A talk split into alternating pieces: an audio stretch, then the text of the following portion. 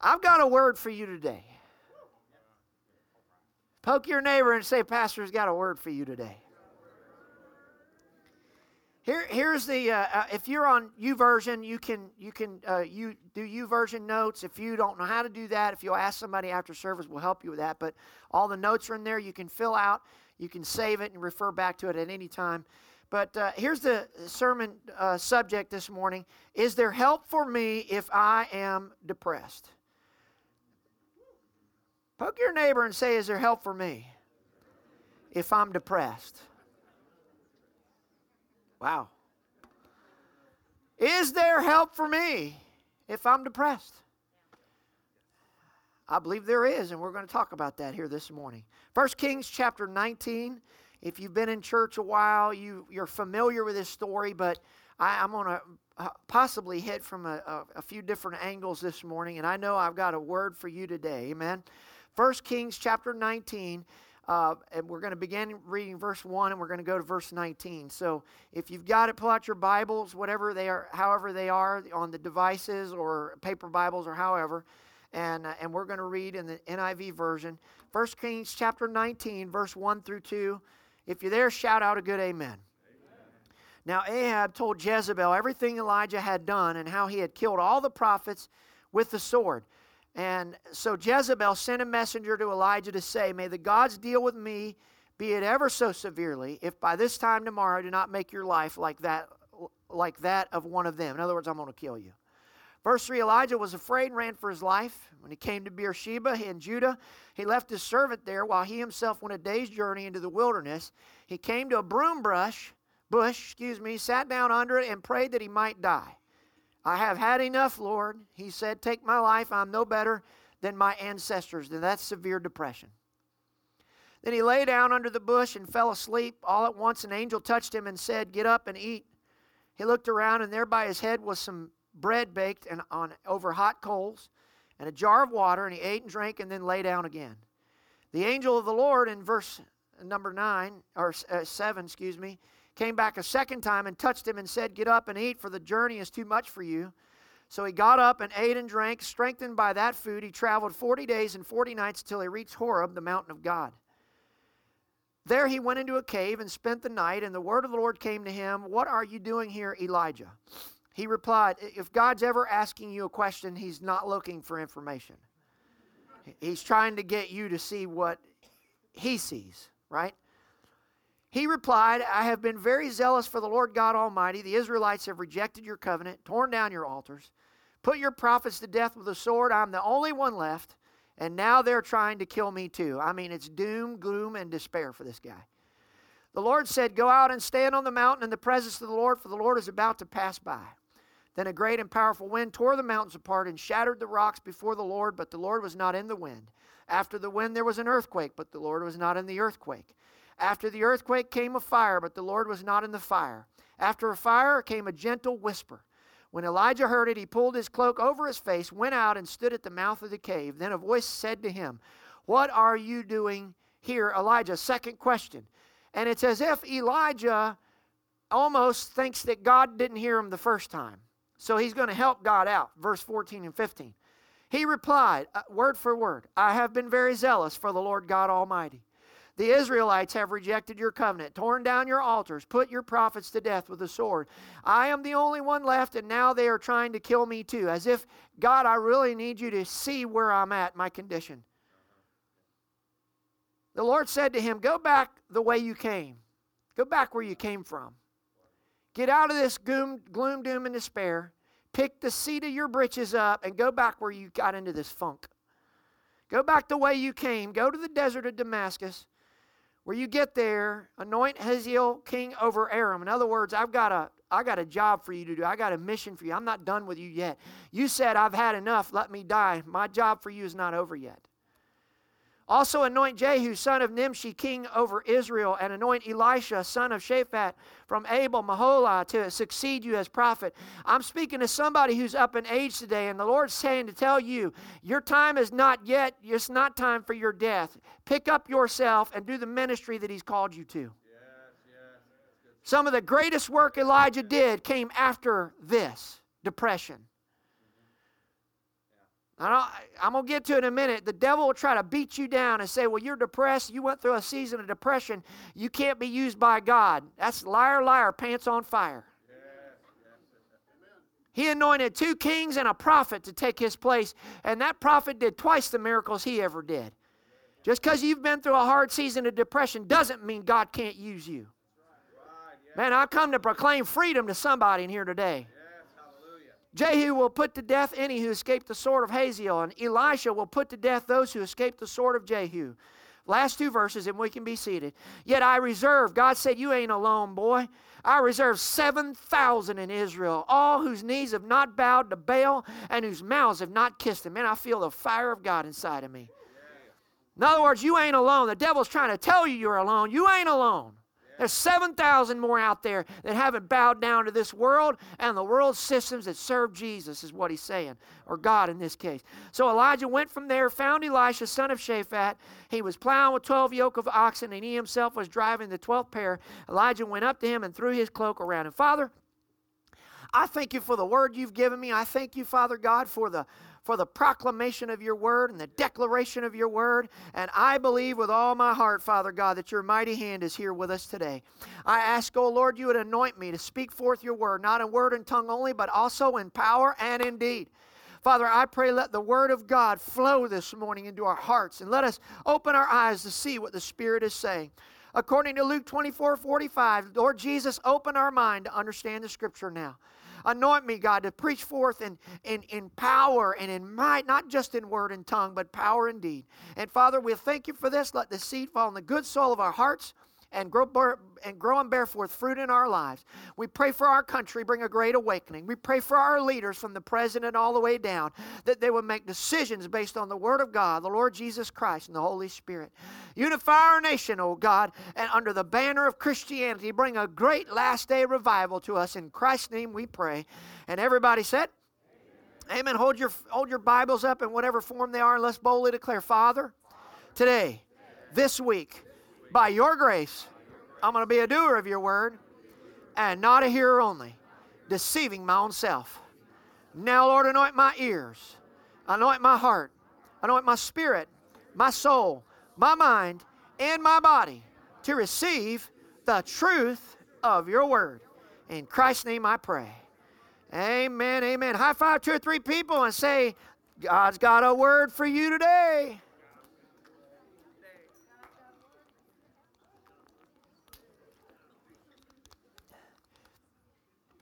Many years ago, a, uh, a young Midwestern lawyer suffered from such deep depression that his family and friends thought it best to keep the knives and razors away from him. True story. They, they were concerned he was going to kill his life, take his life. He, he questioned his life's calling and the prudence of even trying to follow through on something like that. He, he wrote for all of us to read I am now the most miserable, miserable man living.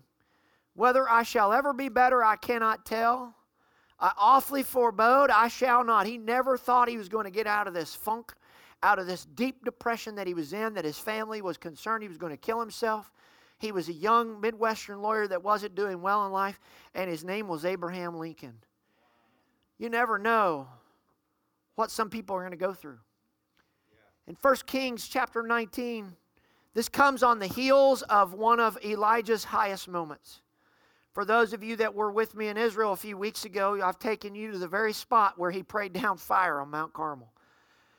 Man, he, he, he, you know, if God be God, then let fire come down. I mean, fire comes down. And he gets rid of the prophets of Baal. He kills them all. He destroys the sin in the camp. He, he outruns the chariot all the way through the valley of Jezreel. For those of you that remember, you remember how far it was. I mean, it's it's miracle after miracle. I mean, he is he's on the euphoric high of high. And I want to tell you, sometimes when you're on the highest of highs in ministry or in your life, look out because there's many times an attack coming. By verse 2, Jezebel doesn't like what's happening and she begins to threaten him. Now, she couldn't really kill him. It was an empty threat, but Elijah bought the lie. And what will happen is to many people is you will be doing things for God, and then He'll say, Well, don't get any closer to God because the devil's going to attack you. Don't serve on the dream team because, man, then the devil's really going to come after you. Let me tell you something. If the devil could have killed you, he'd already done it. And whatever the devil can do and has tried to do, he's already done. Let me tell you something. You don't fear the devil, he fears you. Verse 3, Elijah runs for his life, as you see in your Bible. And I want you to look at verse 3 very particular. And I'm going to I'm going to go back to these verses here in a minute. The Bible says he made it as far as Beersheba, and then he left his servant so he could be off on his own. Everybody look at your neighbor and say, Dumb, dumb, dumb. When you get depressed and distraught in your heart, the first thing you want to do is run and isolate yourself, which is exactly what the devil wants. He wants you to isolate yourself so that you get in a funk and you are meat on Satan's table. Elijah does everything wrong in this chapter. He runs for his life and then he says, Well, I don't even want to be around you anymore. I'm going to go off and be by myself. When you are by yourself, you are meat on Satan's table. Verse 4, he says, I am just let me die. I mean, can't you just see him? Let me die. I'm no better than my ancestors. Now he's comparing himself with people that with other people. Anytime you compare yourself with someone else, one or two things happens every single time. One, you see yourself as better than them, so now pride sets in, and that's disastrous. Two, you see yourself as less than them, and now depression comes in, and you feel like you're on the lowest of lows. He's comparing himself. He's off by himself. This is not about to go well. Let me tell you something. We cannot stop the enemy from attacking, but we want to know how do we overcome, right? So, here's a definition of depression, and I want you to catch this and, and I want you to really catch a hold. This is going to be a very practical message, but a very serious one because this is a real deal going across America right now. Depression is a mood disorder characterized by anhedonia that's a real word, which is the inability to enjoy anything anymore. It's the inability to feel pleasure for anything. Extreme sadness, poor concentration, sleep problems, loss of appetite, and feeling of guilt, helplessness, and hopelessness. Let me ask you something.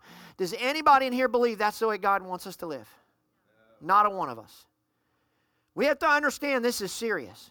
Right now, the latest statistics in the United States of America are that one out of every nine people are taking medication for depression. One out of nine are taking medicine for it. The other eight out of nine, some of them are depressed and they're just not telling anybody. Depression is now becoming the number one health problem in the world right now. That means we need to figure out what the answer is, right? Today's young women are more depressed on average than their mothers were at the same age and even younger. Why? Why were they saying that? Here's what experts are saying increase economic pressure to contribute to family income. So now they've got three or four kids, and they're trying to work 50 hours a week, and they're trying to wash clothes, cook dinner, clean the house, run them to three sports each, and then they wonder why they're depressed and they want to cry and they don't want to live anymore. Because they're going crazy, and there's too much on their plate. Changing role in society the inability to meet their own expectations. It's a there, there's a sense of having lost control. These are what experts are saying now that don't even they're not christians. These are psychological experts saying these are the this is we have a problem in society. And listen she taught on doubt last week this week I'm talking about depression. Next week is your life valuable? Does your life mean anything? If you know somebody that needs that, they need to be here. Amen. So let's let's answer this question about depression because we need to remove the stigma of depression. If I was to walk in here and tell you, man, I feel like I got a scratchy throat, my nose is running, you wouldn't think anything about it. You say, oh, he's getting sick. But if I walk in here and I say, man, I'm depressed, you'd look at me funny. Why? Because there's some kind of stigma that says we should never be depressed. But I want to tell you something. As, as your body can be sick, your, your soul and your mind can get sick too. Not your spirit, man, but your soul, your emotions, your mind can get sick too. Listen, it's okay to not be okay. What's not okay, because your mind can get sick. What's not okay is to not be okay and try to do through it on your own. Anytime you isolate yourself, Satan is going to ransack, he's going to pulverize you because you're already down. What's not okay is to not be okay and be by yourself. It is not a sin to be sick, whether it be physically, mentally, or emotionally. That's not a sin. We have to take the stigma away. People get depressed. We need to get real. Look, if you're new here, if you're watching by Facebook, we don't we don't pull any punches here. We get real with real issues, right? There are times that I feel down. There are times I say, Holly, I don't know, I just feel so down today. And we pray and I go to the prayer closet and I start going through, you know, what's what's going on. It's okay to peel the mask off and get real. A year and a half ago, the pastor of the largest church in America, they run 50,000. They literally have 50,000 people showing up. Not 50,000 on the rolls and they run like 10,000. They got like 50,000 people, campuses everywhere that run across. And I was sitting in a conference with him, and he said, I got so depressed a year and a half ago. This was October 2017. He said, I was done. He said, I don't mean just done. He said, I had an exit plan. I had a plan. I was going to get a normal job. It was done. I had every, everything was already set in motion. But he said, I was smart enough to call my pastor and my mentor.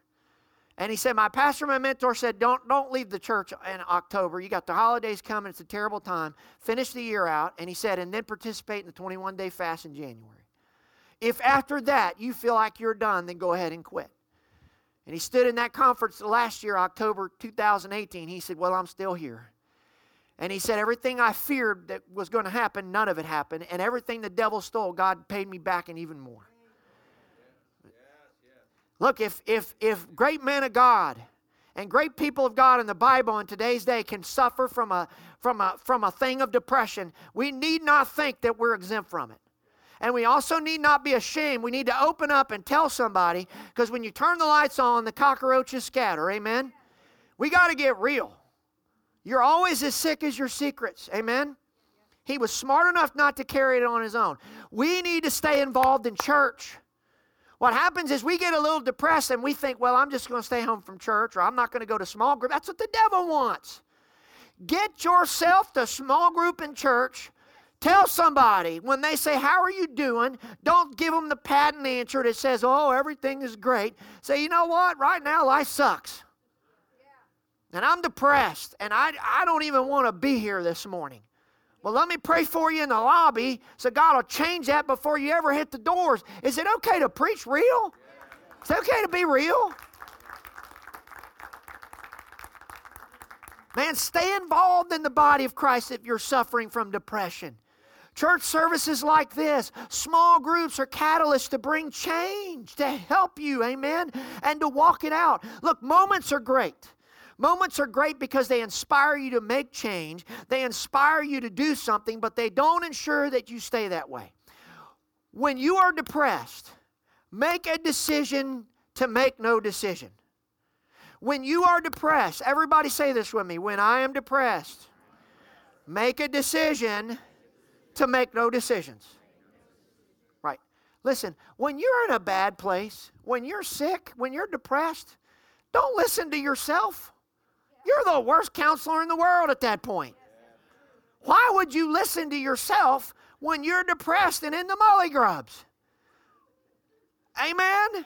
I know some, uh, this, uh, we're getting real here today, and I'm just starting this thing. here's a great thing, I, here's a great quote I, I, I ran across about depression.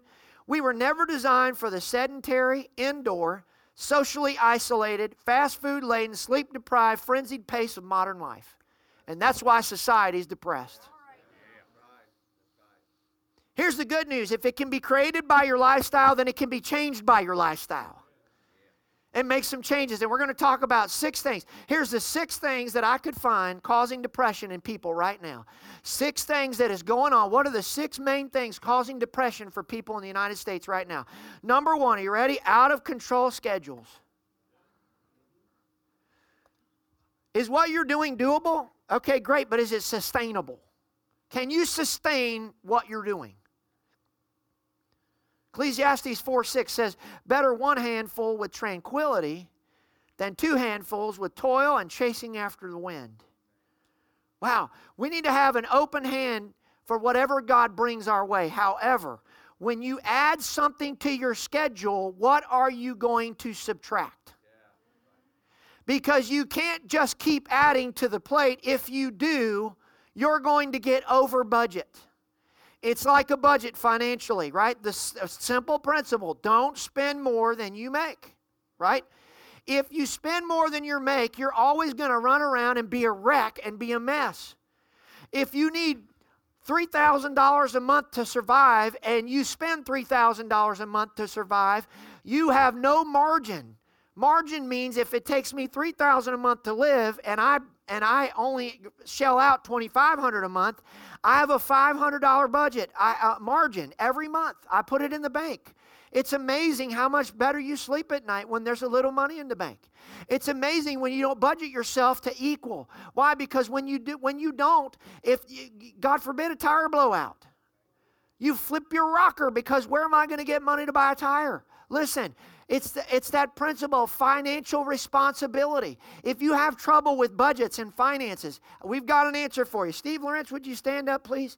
Steve's going to stand. Steve is now retired. He's retired from his work. He's excited, him and Pat both. Keep standing, keep standing. Keep standing, Lieutenant Colonel. Amen. And he's an expert. He's helped countless amount of people with finances. If you need some help, see Steve Lawrence right there. Amen. But back to the point of the message is this. If you keep adding to your schedule and adding to your schedule, oh, yeah, sure, let's let the kids have four sports each. Okay, so we have five kids, four sports each. That means I'm a taxi cab driver for 20 sports. And I'm also going to cook meals, wash clothes, try to work in there, pay all the bills, go buy new cars. No wonder Americans are having a frazzled moment ready to blow their brains out. Look, we got to get control of our schedules. They're out of control. If you add something, you have to subtract something and create margin. If you don't have margin, what's going to happen when somebody takes too long and makes you wait at a red light? You blow your gasket because you needed that 30 seconds desperately. Look, if we're to a point where we're blowing gaskets over a 30 second red light because we don't have time to wait for it, there's something wrong with our schedules. Somewhere along the way, we've got to get control of this. I told you this is going to be practical. Amen. If there's no freedom in your calendar, there's no room for errors, mishaps, or problems. It's going to create stress and ultimately depression because you feel like you can never get out of it. You're in a rat race. I'm just stuck in this wicked cycle. And it's the same way financially. Man, get involved in a small group. People will help you with that. Amen.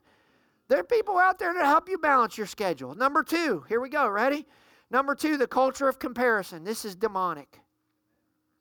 We have turned into a narcissistic society, especially social media wise. Let me, let me just hear my heart for just a second. Are you ready? Because I, man, I'm, I'm probably an equal opportunity offender here this morning. We're just going to hit it all. Amen. I'm concerned about the church in America and people in America. Social media experts are now going around apologizing to the United States of America because they realize social media has not helped society, it's hurt society. Here's what happens. You ready? We turn on, we pull up Facebook and Instagram, and we spend hours watching people's highlights. Do you know what a highlight is? If I'm a high school football player and I go out there and I want a college to give me a scholarship, am I going to send them all my fumbles, my interceptions, my missed blocks, and my missed tackles? No. I'm going to send them the best of the best, ain't I? I'm going to send out my touchdowns, my great blocks, everything I do to the best of my ability. I'm going to send them what's called the highlights. You know, every time you turn on and you open up Facebook and you open up Instagram, you know what you're seeing? People's highlights. Name me one person that posts their miserable moments.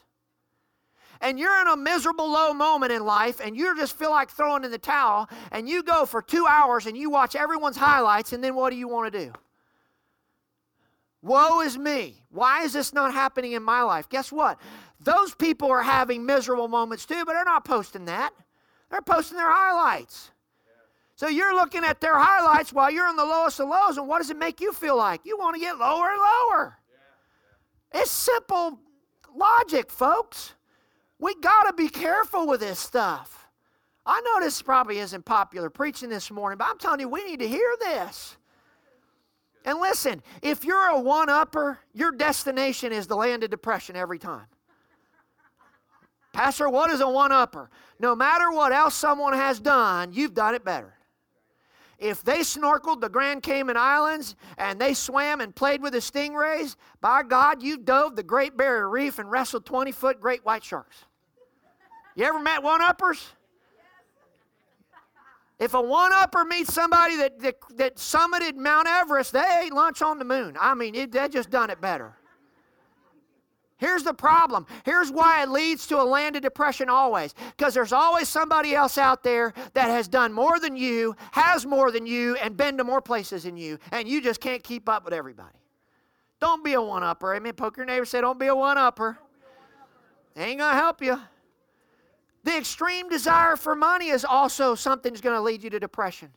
I feel so sorry for Kevin O'Leary on Shark Tank. Six point something billion dollars. And I've heard him more than once say, The only thing I care about in life is to wake up tomorrow richer than I am today.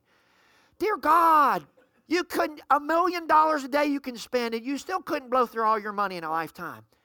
That is leading people to a land of depression. Contentment, godly contentment is the answer for this. Amen. Here's what the Bible says. You want to see the Bible? Amen. I do. Let's see it. Amen. 1 Timothy 6. But godliness with contentment is great gain. For we brought nothing into the world, we can take nothing out of it. I've done hundreds of funerals. I've never seen a U-Haul heading that way. But if we have food and clothing, we will be what? Content with that. But godliness with contentment is great gain. Those who want to get rich fall into temptation and a trap and into many foolish and harmful desires that plunge people into ruin and destruction. For the love of money, not money, but the love of money, is a root of all kinds of evil. Some people, eager for money, have wandered from the faith and pierced themselves with many griefs. There have been people, because they've been so hungry for money, they've left Jesus. They've walked away from the faith. Small groups will help with that. Number three, ruminating. What is that? that? That means you mull over in your mind the distress and think on what's wrong and you never create solutions. It's like a cow chewing the cud. They swallow it, they spit it back up. They chew it some more, they swallow it. And they do that over and over. Let me tell you, it happens with pastors. Sunday nights, pastors will spit up that one bad sentence. They'll throw up in their mouth of the one bad sentence that they wish they could take back.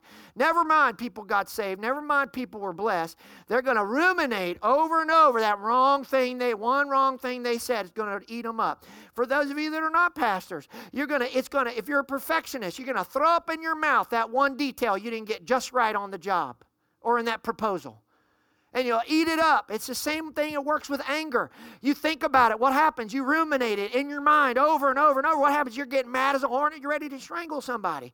Well, in the case of depression, you feel worse and worse and worse until finally you just want to give up on life. My Lord, this is true. Small groups will help with that. It get people will help talk you out of your funk. Amen? Point number four inability to process disappointment, weariness, and pain. Again, this is, this is, what, this is what psychologists are basically saying.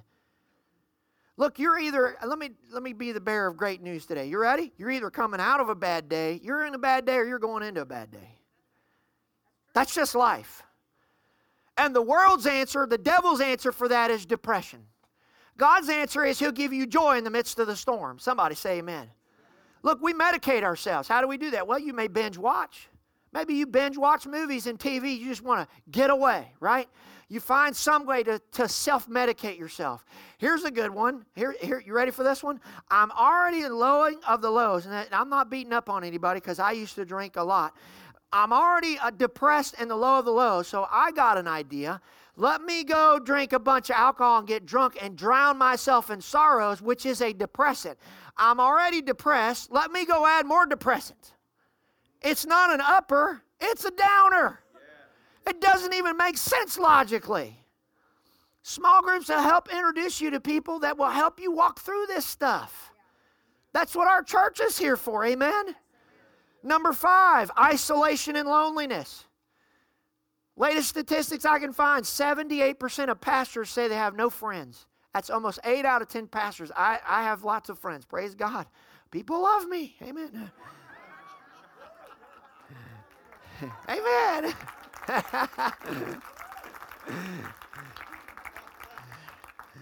oh, praise God. Get, get into a small group. Connect with some people. God never meant you to handle life on your own. Small groups is a place to connect and protect and grow and just connect with people. I love my small group. I love connecting with each and every one of you when I can. Amen. Here's the good news you don't have to be alone or lonely. And then the sixth one is a biblical one, and that is this spiritual warfare is real. Look, you have an enemy. And he works harder, I believe, to stop us than we do to stop him. Listen to me. Prayer is not just communion and fellowship with God and asking for stuff. Prayer should also confront the devil. Listen, you have to tell the devil sometimes, not today, bucko. In the name of Jesus, I'm the one with the authority. Amen.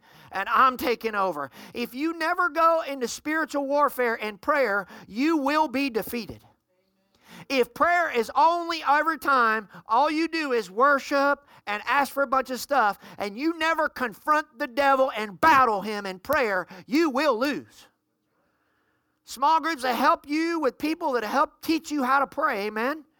Look, the enemy attacks leaders. If you're a spiritual leader, then you've signed up for spiritual warfare. And you say, well, that's you, Pastor. No, no, no. If you're serving somewhere on the dream team, if you're on guest services, in kids ministry, in worship ministry. You have signed up for spiritual warfare, but the good news is you are victorious. Now, now John 10 1 tells us this. Very truly, I tell you, Pharisees, anyone who does not enter the sheep pen by the gate, but climbs in by some other way, is a thief and a robber. So, so he may can't get through the front gate, but we can open side windows and let him in. And we can let the devil in through pride, unforgiveness, hatred, bitterness, lust, gossip, lying, unbelief, all those things. We need to have no open doors because Satan is a strategist. Listen, spiritual tax is usually an open door. All through the Bible, we find people, they, they had an open door in their life and they, it allowed the enemy to come in. Uh, I, I think there are two people in the Bible that had no open doors and they still got attacked, which means that you can still be attacked without an open door. So don't open the door. The first one is obvious, and that's Jesus. Jesus had zero open doors. He was perfect in every way. Yet the devil still came and attacked him and tempted him three times, came talking to him. I want to tell you something. If the devil's talking to you, that's a good sign because it means he's afraid of you. He was afraid of Jesus, so he came talking to him, trying to get him to sin. When he comes talking to you, trying to get you to sin, it's because he's afraid of who you are in Christ. The second one is Elijah who attacked through Jezebel. Now, listen, Satan either attacks before a great victory or after a great victory. With these two men, with Jesus, he attacked before a great victory. With Elijah, it was after the great victory. So, if you're being attacked by the enemy right now and you haven't got victory, I got good news for you. Victory's right now on the horizon. If you've had victory and no recent attacks from the enemy, look out because you, there's one coming at the end. But here's the deal you can't lose in Christ Jesus. Amen. Both Jesus and Elijah were physically exhausted and tired when the devil attacked. Matthew 4 2 through 3. I want you to listen to this. After fasting 40 days and 40 nights, he was hungry. The tempter came to him and said, If you are the Son of God, tell these stones to become bread. Wow. He's not just a strategist, but an opportunist. He waits for the perfect moment to try to come in and get you to a land of sin and depression. Luke 4:13 when the devil had finished all this tempting, he left him until an opportune time. Look, we're kidding ourselves if we don't realize the enemy's going to come after us at an opportune time. But I got good news for you. Greater is he that is in you than he that is in the world. Amen. Zechariah 13, 7 says this Awake, sword against my shepherd, against the man who is close to me, declares the Lord Almighty. Strike the shepherd, and the sheep will be scattered, and I will turn my hand against the little ones. Listen, Satan attacks spiritual leaders so he can scatter the sheep. If you're a small group leader, he wants you to quit, throw in the towel, give up. Why? Because you've got a little flock there following you. He wants you to give up so it causes them harm. But we can't quit because it's not about us. Amen. He wants to attack you to quit so you will scatter the sheep. He wants to get you to quit doing guest services and quit ministering in the kids' ministry and quit working in and, and setup team and tear down team and on the worship team and everywhere else in the church. Why? Because when you're not serving, it leaves the door open to scatter the sheep, and he that's what the devil wants. Your staying involved in the work of God is about other people concerning Christ, not about us. You may be the very person on a given Sunday that God is going to use to get somebody saved right there in the lobby. Or to bring breakthrough and freedom to them and healing. Wow. Man, Satan attacked the righteousness of Job. He attacked Peter and Elijah and other great men. I want to tell you, we may not be them, but we are the leaders of today. So what's the answer? And I won't be much longer. What did Elijah do to get out of out of out of depression? Read your Bible in verse 5. I want you to see this. Check this out. Verse 5. Everybody look. When you're when you're at verse 5, I want you to shout out I'm here. Well, we got two people there. I'm not going to have it on the overhead. Everybody shout out I'm here if you got it. Look at your Bibles. Wow. We're in verse 5. So he says, I've had enough, Lord. Take my life. I'm no better than my ancestors. In other words, I, I, there's no question depression is linked to suicide. I get a text from a pastor friend not far from here. Kid raised in the church as a teenager took his own life last night at 11:30. A church kid. He got so depressed, he felt the only answer was just take my life. That's what that's where Elijah is. I'm done. Just just get I'm done. Bible says he laid down under the bush and fell asleep. I, I, want you to notice something. What's the first thing that you need to do? The first thing Elijah did was he lay down and slept. He took a nap. Look, there is when you're physically exhausted. I don't know about you. When I'm physically exhausted, I am more susceptible to the enemy than any other time. Just just chill out and take a nap. Amen. All at once, the Bible says, an angel touched him and said, Get up and eat. The second thing you'll notice here is the angel didn't show up to help him until Elijah slowed down. And it very well may be that the prayers you're praying, God, I need your help, and God is saying, Well, when you slow down, I'll show up. You may be hindering your own prayers. What's the third thing you see here? He didn't tell him, Listen, I, I don't want to dispiritualize what I'm saying to you here this morning. But the angel didn't say, Elijah, what in the world's gotten into you? You need to go to a counselor. No, he said, get up and eat. Get some rest and eat. Get some rest, slow down, and eat. We make this so hard. In the church, we want to make it, man, we, we better have a revival to get somebody out of depression. And God's saying, How about you take a weekend off? Take a few naps, rise up and eat. I, I love this. take another nap, rise up and eat again. this is great. Man, who doesn't want to do this? Look what your Bible says. He says, Get up and eat. He looked around. He saw there was some baked bread over the coals, or in one version says a cake. Amen. That seems sound even better jar of water, so he ate and drank, and what'd he do? He laid down, took another nap. Wow. So, verse 7 the angel of the Lord came a second time and touched him and said, Get up and eat, for the journey's too much for you. I got another cake for you. Man, I wish God would wake me up and say, Hey, man, get up, have some red cake, have some cake, chill out, and when you're done, go back and go to sleep again. Amen. Yeah, I'm in with this. I love this. And an angel told him. So you know it had to be, you know, he's saying, all right, cool. So he got up. What did he do? He ate and he drank and he was strengthened by that food and he fasted uh, and he traveled, excuse me, 40 days and 40 nights until he reached there. I love it. Listen, this is going to sound sacrilegious, but you got to hear me. Listen, he was strengthened by the food and the rest, not by prayer meeting or Bible study. Listen, I'm not trying to unspiritualize. I'm not trying to say don't show up to Bible study and prayer time because we desperately need that every day. But logic, just just simply, an angel came and said, "What you need right now is rest and food. You just need to slow down." We'll get to prayer meeting, Bible study later, but right now you can't even think straight. You're so exhausted. You're ready to rip people's heads off. Just chill out, rest, get something to eat, rest some more. When you feel better, then we'll go to Bible study and prayer. Is this okay this morning? So, verse 10, he says, Hey, man, what are you doing here? And Elijah gives him the answer. Listen, he had ruminated himself into believing a lie.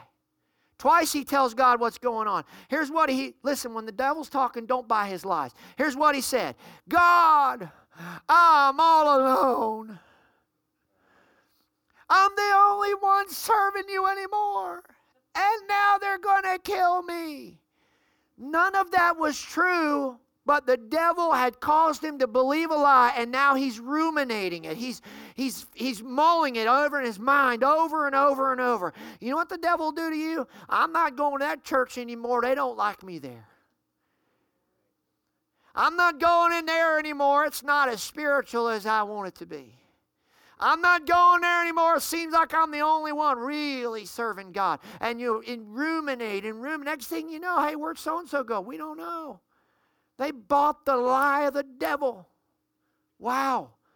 Listen, the devil was telling Elijah he was going to die. He isolated himself.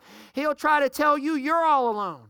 You're the only one serving God. He'll try to tell you you're going to die. Listen, don't don't don't buy it. In verse 18, God said, "Man, don't be isolated. There's 7,000 that haven't bowed. Come on Sundays. Come to small groups. You can be with other believers. Look, and when you're depressed and you're not all the way there, you need other believers then more than ever. That's not the time to go away. That's the time to draw closer. Listen, have you ever seen National Geographic? You ever seen the little group of uh, gazelles?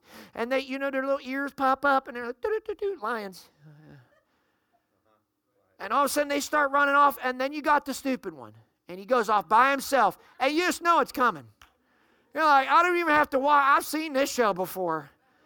He, them, that dude is gone. Sure enough, where do the lions go? Do they attack the group?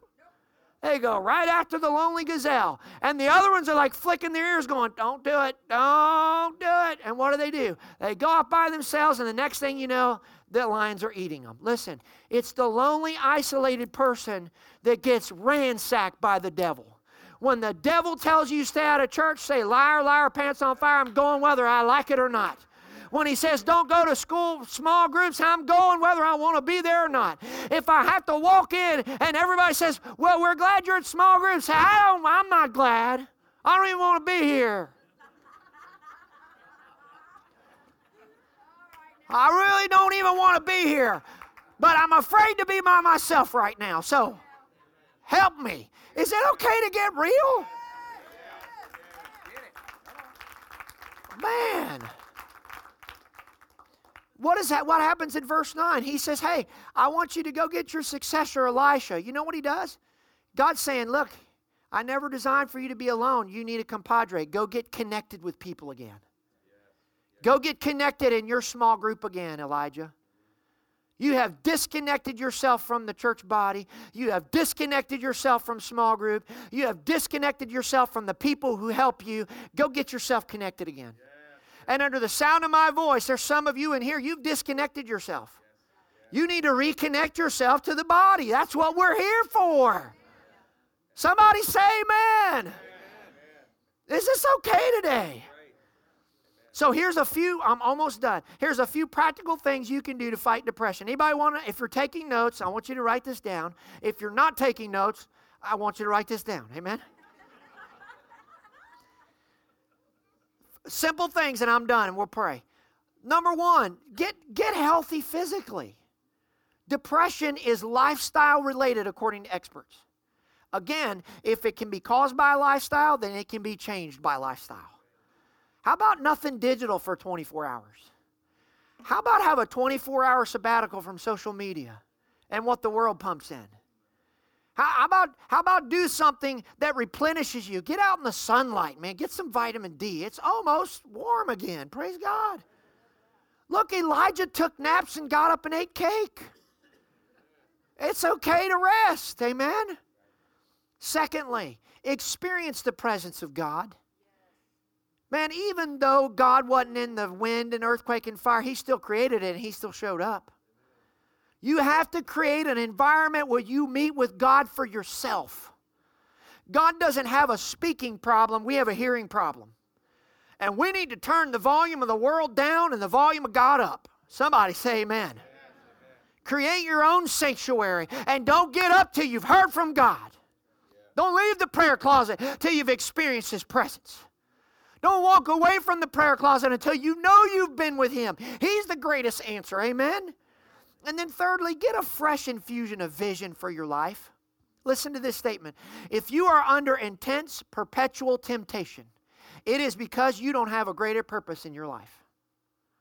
If you are suffering, suffering from great perpetual temptation, it's because you don't have a greater purpose in your life to drive you to. When David and Bathsheba, when that whole thing happened down, he lost his purpose. He was supposed to be at war and he was bored and he got himself in trouble. Get God's purpose for your life grounded in you again and go after it. Somebody say amen. Dare to dream again and write it down. Amen. Life will come back into you if you just get a fresh vision of heaven. And I'm just going to close with that. Ephesians 6:12 says this in closing. But we do not wrestle against flesh and blood, but against principalities. Leave this up. Against powers, against the rulers of the darkness of this age, against spiritual hosts of wickedness in high places. Listen to me. Principality, what is a pality? Pality is, is, is a region. So we say we live in a municipality. That means a, a region governed by many. Right? Well, a principality is a region governed by a prince. In this case, a spiritual demon of some sort. So you're not wrestling against somebody with flesh and blood. You're, you're wrestling against a prince over a region. That's what we're wrestling against right here in this area. Yeah. And I'm going to tell you in Jesus' name, we're going to get victory over that principality. And when two or more come together and agree as touching anything they shall ask, it shall be done in my Father in heaven. The devil wants you to isolate, be depressed. God wants you free and in victory. Amen? So here's what we're going to do with eyes wide open. Look, we, again, we talked about the stigma and all this. If you're suffering from any kind of depression, even slight depression, and you say, man, I just need some help, I, I want you to stand up. There's one right there. I didn't even have to ask him. Just stand up. Man, this is no. If I was to say, "Hey, you got, you feel like you got a scratchy throat? You need, you need a little prayer for say," you jump right up. This is nothing to be embarrassed about. Here's what I want to do. I, I, want some of the elders and elders' wives and some of our, our, our prayer people. I want you to go around and find find these people. Look, if you don't know Jesus Christ as your Lord and Savior, that's the first step. You'll never be out of depression until you meet Him, have Him in your life. But if you're in some kind of depression right now, there's hope for you. I gave you some practical things, but now we're going to pray with you. Amen. You see some of the people out here. Come on, everybody. Somebody, find somebody. Every, move around the theater. Everybody else, would you stand to your feet? I want you to stand to your feet and just worship. Look, this is a very practical message today, but one I'm telling you, we need to know. Here's what I'd like for you to do if you're not praying right now. I want you just to worship.